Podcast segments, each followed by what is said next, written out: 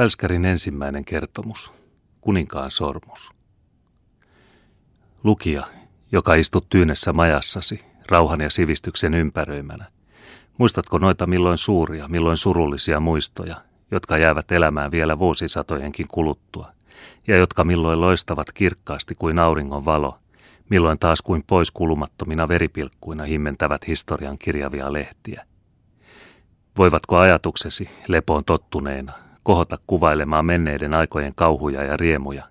Voivatko ne sen tehdä, ei huolettomasti harhailen toisesta toiseen ja hakien vain uteliaisuudellesi tyydytystä, vaan elävästi ja lämpimästi, aivan niin kuin itse seisoisit keskellä noita jo ammoin päättyneitä otteluita, niin kuin oman veresi niissä vuodattaisit, niissä voittaisit tai kaatuisit ja tuntisit sydämesi sykkivän toivoa ja vavistusta, aina sen mukaan kuin onni sinulle hymyili tai sinulle selkänsä käänsi. Seisoen historian kukkuloilla ja katsellen kauas ympärillesi yli inhimillisten intohimojen myllertävän taistelutannerten.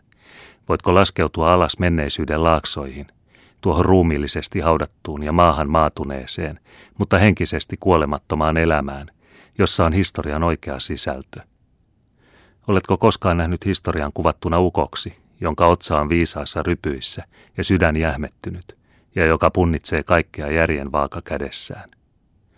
Eikö ole ajantiedon hengetä rikuisesti kukoistava tyttö, jonka silmä tulta suitsua, sydän liekehtii ja sielu säkenöipi? Eikö hän aina ole inhimillisesti lämmin ja inhimillisesti kaunis? Senpä tähden, jos on sinulla kykyä kärsimään ja riemuitsemaan niiden kanssa, jotka ovat kadonneet, vihaamaan niin kuin he vihasivat, rakastamaan niin kuin he, riemuitsemaan, ihailemaan, ylen katsomaan ja kiroamaan niin kuin he ovat tehneet, sanalla sanoen, elämään heidän mukanaan koko sydämestäsi, eikä ainoastaan katsomaan heitä kylmän järkesi silmillä. Seuraa silloin minua. Minä vien sinut alas laaksoihin. Käteni on heikko ja kuvaukseni ovat vähäpätöiset, mutta oma sydämesi on ohjaava sinua paremmin kuin minä. Siihen luotan minä ja aloitan. Ensimmäinen luku. Breitenfeldin taistelu.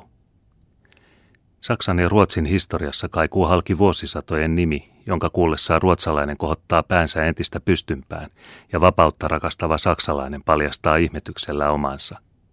Se on Leipzig Breitenfeld ja syyskuun 7. päivä 1631. Kuningas Kusta Adolf oli tullut ruotsalaisineen ja suomalaisineen Saksanmaalle puolustamaan sitä, mikä on elämässä pyhintä ja kalleinta, vapautta ja uskoa. Tili, tuo kauhea vanha korporaali, oli marssinut Sakseniin ja kuningas seurasi häntä kintereillä. Kaksi kertaa olivat he jo kohdanneet toisensa. Tiikeri oli kutsunut jalopeuran taisteluun, mutta jalopeura ei liikkunut paikoiltaan.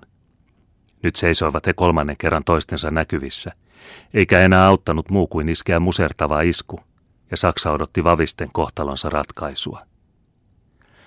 Varhain aamulla lähtivät yhdistyneet ruotsalaiset ja saksilaiset sotajoukot Loderpuron yli Breitenfeldin kylää kohden ja asettuivat sotarintamaan. Se oli muodostettu uuden kuninkaan keksimän sotatempun mukaan. Jalkaväki prikaateissa, ratsumiehet pienissä eskadronissa, heidän välillään musketöörejä. Kaikki nämä kahdessa linjassa, mutta saksilaiset erillään. Kuningas ratsasti rivejä pitkin, järjesteli ja tarkasteli, sanoen väliin aina kehottavan sanansa – hän silmäili mielihyvällä noita uljaita miehiään. Siinä seisoi Kustaa Huurn ratsujoukkoineen vasemmalla sivulla. Keskustassa oli urhollinen Toifel ja hänen edessään Turstensson, keveinen mutta kauheinen nahkakanuunoineen. Banner liiviläisineen ja Hepburn skottilaisineen seisoivat toisella sivulla. Viimeksi läheni kuningas vasenta siipeä, jota hän itse johti. Täällä seisoi viisi rykmenttiä ratsuväkeä, tot rykmenttineen – Suup länsijöttalaisineen, Steenbox Moolantilaisineen ja äärimmäisinä kaikista Stolhanske suomalaisia johtamassa. Kuninkaan katse kirkastui kirkastumistaan hänen hitaasti sivuuttaessaan kunniaa tekeviä rivejä. Stolhanske, sanoi hän ja hiljensi suuren mustan juoksijansa kulkua suomalaisten viimeisen rivin kohdalla. Te kai ymmärrätte, miksi olen teidät laitimaiseksi asettanut. Meitä vastassa seisoo Pappenheim valloniensa kanssa – hän haluaa tehdä minun tuttavuuttani, virkkoi kuningas hymyillen. Ja arvatenkin saamme me kovaa koettaa, jos hän tältä puolen heittää koko laumansa meidän kimppuumme. Minä luotan siihen, että te suomalaisinenne otatte hänet vastaan niin, että tuntuu. Tämän jälkeen koroitti kuningas äänensä niin, että koko ratsujoukko voi sen kuulla, ja lisäsi.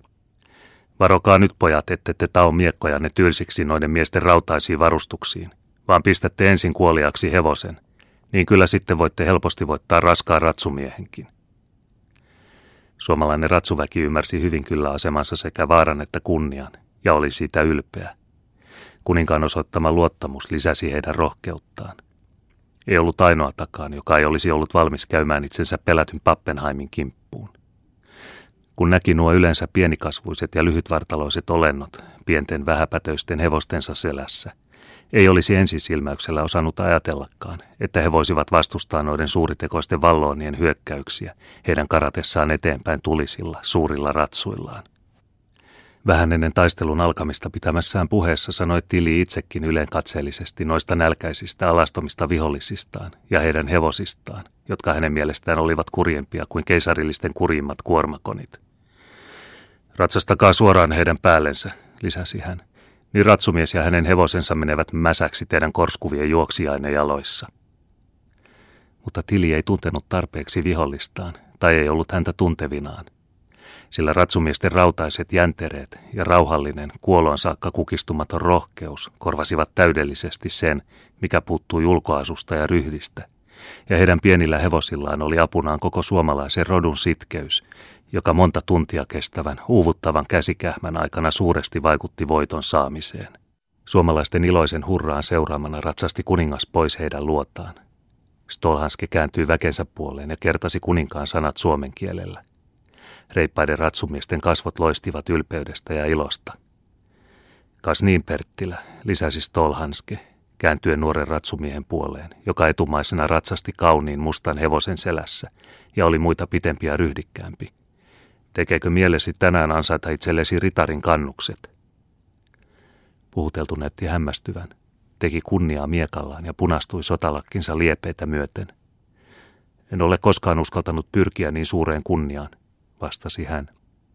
Mutta hänen hehkuvat poskensa osoittivat, että tuon arvon saavuttaminen oli ollut hänen salaisimpain toiveittensa esineenä. Minäkö, talonpojan poika, lisäsi hän vitkalleen. Stolhanske naurahti. Tuhat tulimaista, poikahan punastuu kuin vihille vietävä neitonen. Talonpojan poika, mitäs me muut sitten olemme olleet? Eikö sinulla ole neljä täysin varustamasi ratsumiestä komennettavanasi? Eikö luoja ole pannut urhoollista sydäntä rinnassasi sykkimään, ja eikö kuningas ole pannut miekkaa käteesi? Onhan se sekin jo aateluuden merkki. Pidä itse huolta tähdistä. Tuhannet nopeat ajatukset salamoivat sillä hetkellä nuoren ratsumiehen mielessä. Hän ajatteli lapsuuttaan tuolla Suomessa, kaukana Pohjanmaalla.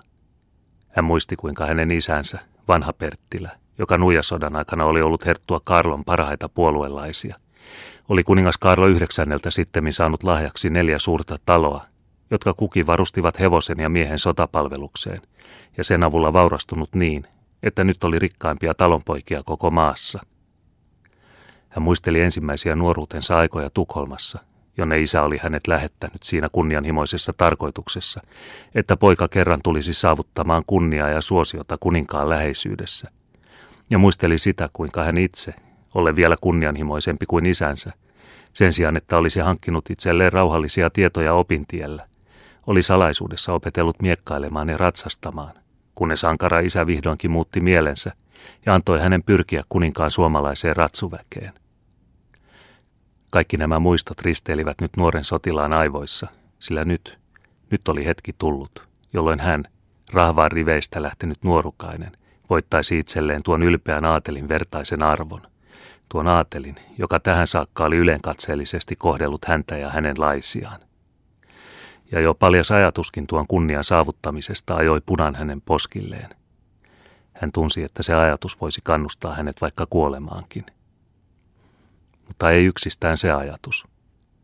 Hänen nuori sydämensä paisui, kun hän ajatteli saavansa sankarikuninkaan silmäin edessä taistella kovan, ratkaisevan taistelun uskonsa vapauden puolesta, maansa kunnian puolesta – ja kaiken sen puolesta, mikä on elämässä korkeinta ja kalleinta. Ja tämä vakaumus se oli, joka elähytti häntä. Samoin kuin muutamia palkkasotureita lukuun ottamatta, koko sotajoukkoakin, ja joka synnytti voiton varmuuden jo ennen kuin taistelu oli alkanutkaan. Ennen kuin nuori ratsumies ehti vastata jalomielisen päällikkönsä kysymyksiin, kuului jo kuninkaan voimakas ääni rukoukseen kehoittavan. Ulja Surho paljasti päänsä ja laski miekkansa kärjen maata kohti, ja kaikki ympärillä olevat joukot tekivät heti kohta samoin. Ja kuningas rukoili kauas kuuluvalla äänellä. Kaikki valtias Jumala, jonka kädessä voitto ja tappio on, käännä laupiaat kasvosi meidän, sinun palvelijaisi puoleen. Kaukaisista maista ja rauhallisista majoistamme olemme tänne saapuneet taistelemaan vapauden, totuuden ja pyhän evankeliumisi puolesta. Anna meidän voittaa pyhän nimesi tähden. Aamen. Vakava luottamus täytti kaikkien sydämet. Ruotsalainen airut ratsasti kutsumaan keisarillisia taisteluun, ja Tili vastasi ylpeästi, että kuningas kyllä tiesi, missä hänet tapaisi. Kello 12 aikaan keskipäivällä tuli hyökkäävällä puolella oleva Ruotsin sotaväki kantomatkan päähän keisarillisesta tykistöstä, joka oli asetettu sotarintaman takana olevalle kukkulalle. Ruotsalainen tykistö vastasi ammuntaan ja taistelu alkoi. Aurinko paistoi ruotsalaisten silmiin ja lounaistuuli ajoi pilvittäin tomua ja paksua ruudinsavua heitä vastaan. Kuningas antoi sotajoukon kammeta oikealle kädelle väistääkseen tulta ja aurinkoa. Pappenheim pyysi määräystä sitä estääkseen ja sai sen. Salaman nopeudella karkasi hän eteenpäin, teki tiukan käänteen ja ryntäsi ruotsalaisten oikeata kylkeä vastaan sivulta päin. Samassa silmäräpäyksessä lähetti kuningas Reinikreivin rykmentin ja Banerin ratsuväen häntä vastaan. Yhteen törmäys oli kauhea. Hevoset ja miehet lensivät kuperkeikkaa toistensa yli. Pappenheim vetäytyi takaisin, mutta hyökkäsi jo seuraavana hetkenä suomalaisia vastaan.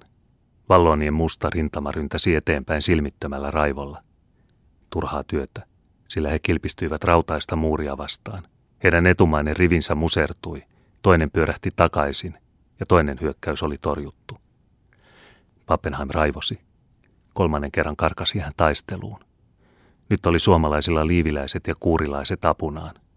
Stolhanske otti vastaan vihollisensa yhtä kylmästi, yhtä voimakkaasti. Oli mahdotonta murtaa tuota elävää muuria.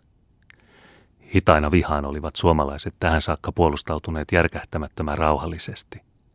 Mutta vähitellen viehättyivät hekin taistelun tuoksinasta. Neljännen ryntäyksen kestäessä oli vihollisen raivo heihinkin tarttunut, ja heitä oli jo vaikeaa hillitä. Stolhansken mahtava ääni kuului läpi taistelun mellakan. Vielä kerran sulkeutuivat suomalaisten rivit toisiinsa. Vielä kerran työnnettiin vihollinen armotta takaisin – Haavojen peittämänä ajoi Pappenheim viidennen kerran valloninsa eteenpäin. Ja nyt murtuivat suomalaisten rivit itsestään, mutta sulkivat samassa rautaiseen syleilynsä vastaan tunkeva vihollisen. Taistelua alettiin nyt taistella mies miestä vastaan, ja vallonien hevoset alkoivat uupua. Mutta yhtä suuri kuin oli heidän tappionsa, oli myöskin heidän raivonsa. Vaikka viidennen kerran takaisin lyötyinä, hyökkäsivät he vielä kuudennen kerran. Yhtä verisesti, yhtä turhaan. Seitsemännellä kerralla oli Pappenheimilla vain uskollisimpansa mukanaan, ja kun tämäkin viimeinen epätoivoinen ryntäys oli torjuttu ja kenttä jäänyt päälle karkaavien ruumiita täyteen, ei hänen pelätty äänensä enää mitään mahtanut. Vallonien elo jäänyt joukko hajaantui hurjasti paeten Breitenfeldtiin päin. Tomuisina ja veren tahraamina huoahtivat suomalaiset hetken aikaa. Mutta tuskin oli savu vähäksi aikaa hälvennyt, kun he huomasivat muista erotetun osaston vihollisen väkeä – se oli Holsteinin herttua jalkaväkirykmentti, joka oli seurannut Pappenheimia. Suomalaiset olivat päässeet tuottumaan, eikä mikään enää voinut heitä pidättää. Itäjööttalaisten seuraamina he piirittivät, mursivat ja tuhosivat holsteinilaisten rintaman. Nuo urholliset soturit taistelivat viimeiseen mieheen ja kaatuivat siihen, mihin olivat asettuneet. Kun tämä tapahtui oikealla kyljellä, oli vasen kylki joutunut suurimpaan vaaraan. Fürstenberg oli kroatialaisineen käynyt saksilaisten kimppuun ja näiden rivit alkoivat pian horjua. Kun Tili näki molemmat kylkijoukkonsa taistelussa, komensi hän vihdoinkin keskustansa 16 suurta kolmiota eteenpäin. Ukkospilvenä pauhasi kenttää pitkin hänen uljas armeijansa. Torstensson tervehti heitä tulisin kourin. Kauheasti lakaisivat nahkakanuunaan kuulat keisarillisten rivejä. Tili vetäytyi syrjään, jätti Pappenheimin oman onnensa nojaan ja hyökkäsi hänkin saksilaisten kimppuun. Ei tee lumivuori vyöryessään kauheampaa jälkeä. Ensi iskun musertamina hajaantuivat saksilaiset paeten kaikille haaroille, vaaliruhtina setunenässä, ja ryöstivät paetessaan kaikki, mitä heidän tielleen sattui. Tili saattoi nyt sysätä kaikki joukkonsa hurnia ja ruotsalaisten vasenta kylkeä vastaan. Kauhean ylivoiman tunkemana väisti tämä hitaasti vasemmalle, joka hetki kukistumaisillaan. Kuningas kiiruhti hätään ja huusi Kallenbachia tulemaan Jumalan nimessä reservinsä kanssa avuksi. Kallenbach teki niin, mutta kaatui ensi yrityksessä. Sama onnettomuus kohtasi Toifelia. Vihdoin marssivat Hepburn skottilaisineen ja Soup smoolantilaisineen huurnin avuksi.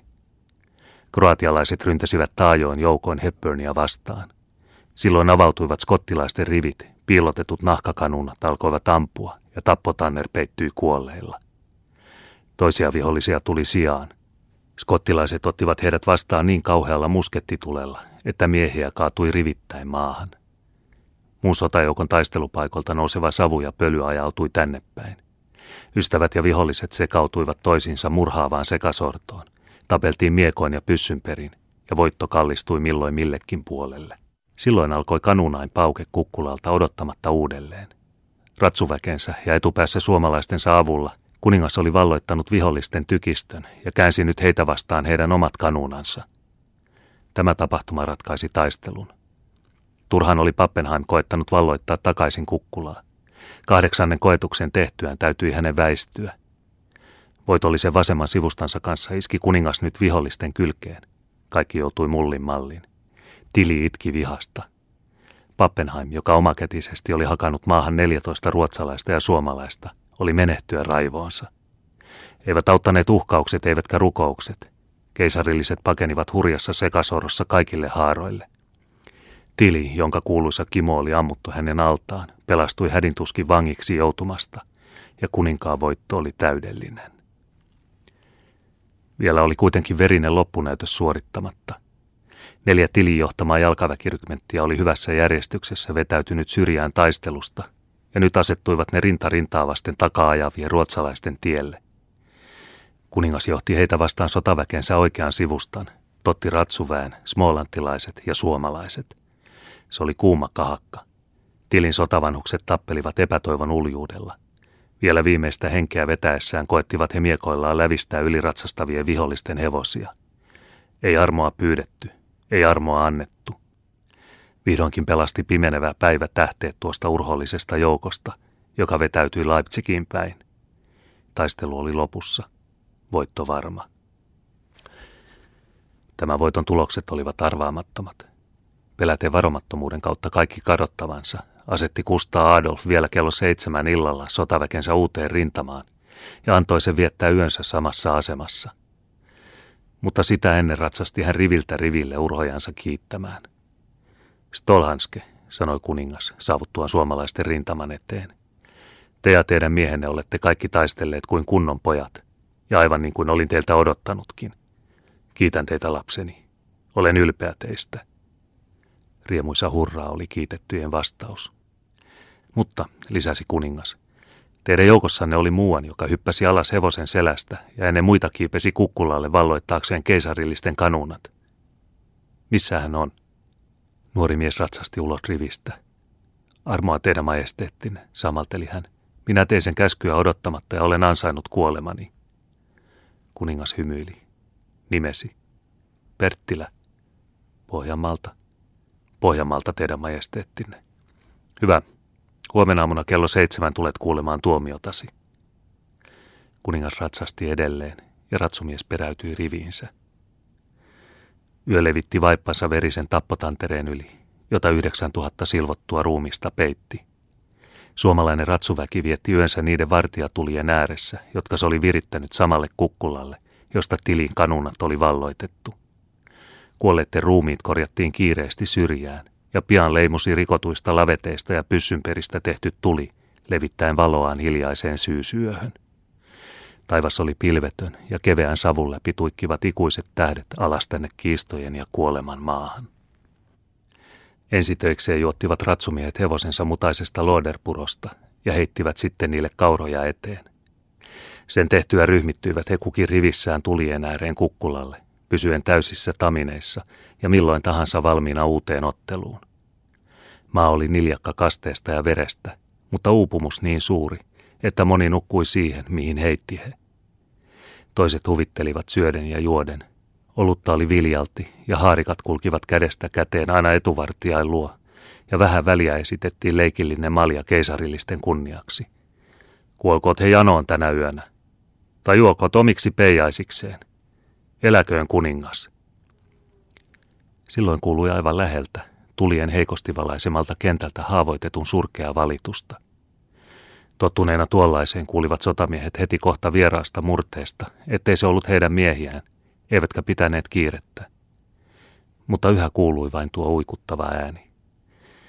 Pekka menee ja lopeta tuon itävaltalaisen koiran päivät, huusi mua ratsumiehistä kyllästyneenä valituksiin. Pekka, yksi Perttilä rakunoita, lyhytkasvuinen mutta väkevä kuin karhu, lähti vastahakoisesti sulkemaan vaikeroivan suuta. Ollen yhtä taikauskoinen kuin muutkin toverinsa, kammottivat häntä nuo vainajat keskellä pimeää yötä. Perttilä oli vaipunut ajattelemaan huomispäivän tapahtumia eikä kuullut mitään.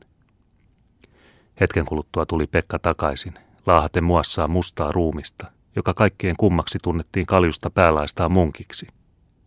Karkean kauhtanansa ympärille oli hän sitonut hamppunuoran, josta riippui pitkä, miekaton tuppi. Munkki, mutisivat ratsumiehet. Kah, mitä olisi minun pitänyt tekemään, puolusteli he Pekka hämillään. Kun kohotin käteni häntä iskeäkseni, pisti se pakana ristinkuvan eteen. Pistä sika hengiltä. Se on sitä pirun karjaa, joka kuljeksii lammasten vaatteissa ja polttaa roviolla oikeita kristityitä. Kaula poikki konnalta. Kun me ryntäsimme kukkulalle, oli sama mies ristinkuvineen keisarillisten joukossa kanuunaa laukaisemassa. Annas kun katsotaan, onko kapine hopeasta, huusi ratsumiehistä muuan, pisti kätensä kauhtanan alle ja veti sieltä munkin vastustelemisesta huolimatta kauniisti silailun hopeisen ristin kuvan. Nätähän minulle tuota, sanoi mua vanha ratsumies. Minä tunnen vähän näiden munkkien vehkeitä. Sitten tarkasteli hän kullattua kuvaa kaikilta tahoilta, ja kas, samassa kun hän painoi pientä vieteriä sen rinnassa, ponnahti sieltä ulos teräväksi hiottu tikari. Kuin kärmeen puremana nakkasi hän ristiinnaulitun kuvan kauas luotaan. Kauhu ja inho olivat vallanneet kaikkien mielen. Hirtä tuo kyykäärme omaan nuoraansa, huusivat ratsumiehet. Eihän täällä ole puuta mihin hirttää, huomautettiin. Eikä kukaan saa poistua rivistä. Ukuta hänet. Ei ole vettä. Iskekää hänet hengiltä. Mutta vanki inhoitti kaikkia niin, ettei kukaan tahtonut käydä häneen käsiksi. Mitäs me hänelle sitten teemme? Misericordia, uikutti vanki, joka päähänsä saaman iskun huumaamana oltuaan alkoi nyt vihdoinkin saada puhekykynsä ja voimansa takaisin. Potkaiskaa häntä perin ja antakaa hänen mennä, huomautti muuan. Me olemme kristityitä sotilaita, emmekä pelkää mitään perkeleen vehkeitä. Mutta ensin minä kuitenkin merkitsen sinut, korkea-arvoinen kirkonisä, jotta tuntisin, jos kerran vielä kohdataan, virkkoi muuan hämäläinen ratsumies Vitikka, joka oli kuuluisa voimistaan ja julmuudestaan. Ja antaen pitkän miekkansa hurahtaa pari-kolme kertaa ilmassa munkin pään ympärillä, leikkasi hän, ennen kuin kukaan ennätti sitä estämään, tämän vasemman korvan niin taitavasti irti, ettei hiuskarvaakaan katkennut. Pyhä Pietari ei olisi voinut paremmin tehdä, huusi Vitikka nauraa hohottaen. Lähinnä seisovat käänsivät pois kasvonsa. Vaikka olivatkin pohjaltaan raakoja ja tottuneita sodan julmuuksiin, oli heistä kuitenkin pilaa liika törkeätä. Verissään mateli haavoitettu tiehensä, mutta vielä kauan kuului hänen äänensä yön pimeydessä sadattelevan. Maledicti fenones, maledicti, maledicti, vos comburat ignis sempiternus. Isä meidän, joka olet taivaissa, aloitti muuan ääni ratsumiesten joukosta, ja kaikki yhtyivät hartaudella rukoukseen.